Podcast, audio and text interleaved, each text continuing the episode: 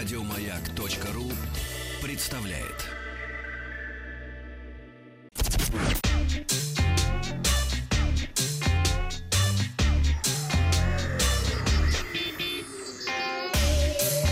Страна транзистория.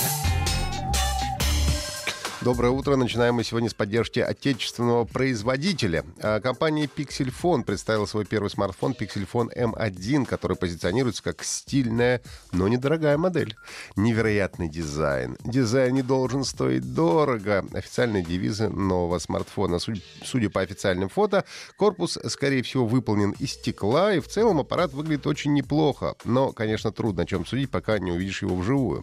Смартфон получил э, модный безрамочный дизайн, дизайн с отношением сторон 18 на 9, экран 5,5 дюймов, разрешение HD+, 640 на 1280 пикселей, ну и сканер отпечатков пальцев на задней панели. Производитель обещает скорость э, срабатывания э, сканера 0,3 секунды. Камера смартфона двойная, основной сенсор 13 мегапикселей, а второй, как загадочно указывается в пресс-релизе, вспомогательный HD-модуль. Я, кстати, вчера связался с э, пресс-службой как раз Pixel Phone для Лучше того, связывался. Лучше, может быть, и не связывался. Хотел все узнавать. Я говорю, что такое HD-модуль? Объясните мне, пожалуйста. Они говорят, ну, это... Они говорят, любопытный Варваре на базаре нос оторвали. Примерно так, да. 0,3 мегапикселя. Второй модуль, скорее, для того, всего для того, чтобы только делать э, фотографии с эффектом боке. Больше он вряд ли будет на что-то пригоден. А селфи-камера на 5 мегапикселей. Работа смартфона на бюджетном процессоре компании MediaTek. 2 гигабайта внутренний, 16 гигабайт Э, вернее, 2 гигабайта оперативной и 16 э, гигабайт внутренней памяти. Батарея на 2500 мАч. В Pixel Phone M1 установлен так называемый чистый Android 7 э, версии. Ну, если говорить о недостатках, то это, конечно, во-первых, слабая батарея, маленькое разрешение экрана, что вполне, правда, допустимо в бюджетных моделях.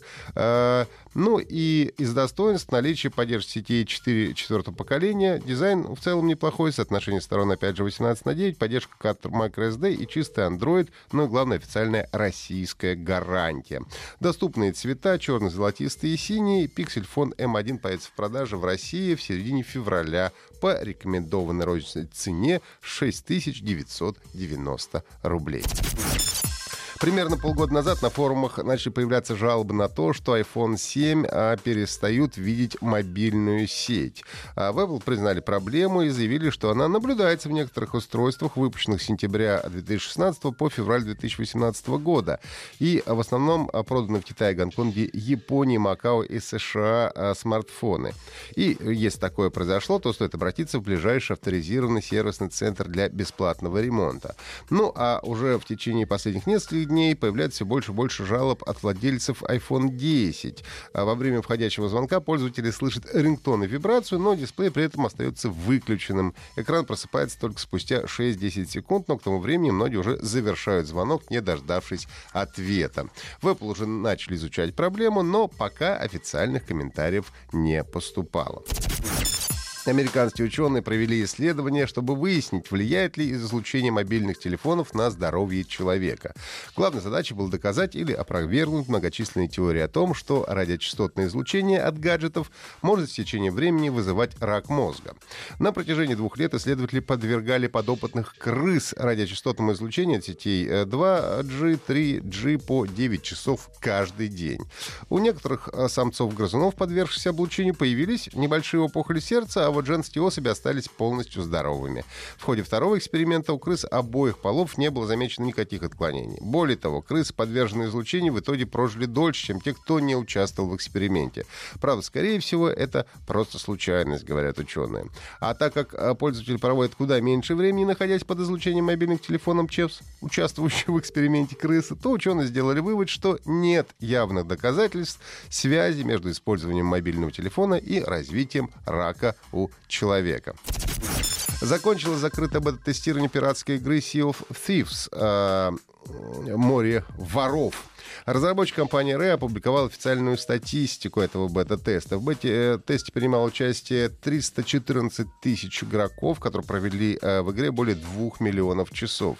Пик одновременно играющих онлайн составил 35 818, 882 игрока. 132 э, тысячи э, игроков бороздили море в одиночку, а вот 121 тысяча пользователей играли вдвоем. На Twitch было 269 тысяч одновременных просмотров.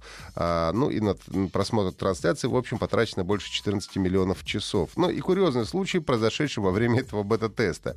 Пользователь э, Twitch из Греции под ником э, GreekDogX наткнулся на стриме бета-версии пиратского приключения на недружелюбных пользователей из России.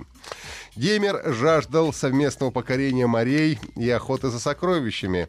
И встретил нескольких россиян, но так как наши соотечественники не понимали по-английски, они просто заперли мужчину в трюме корабля.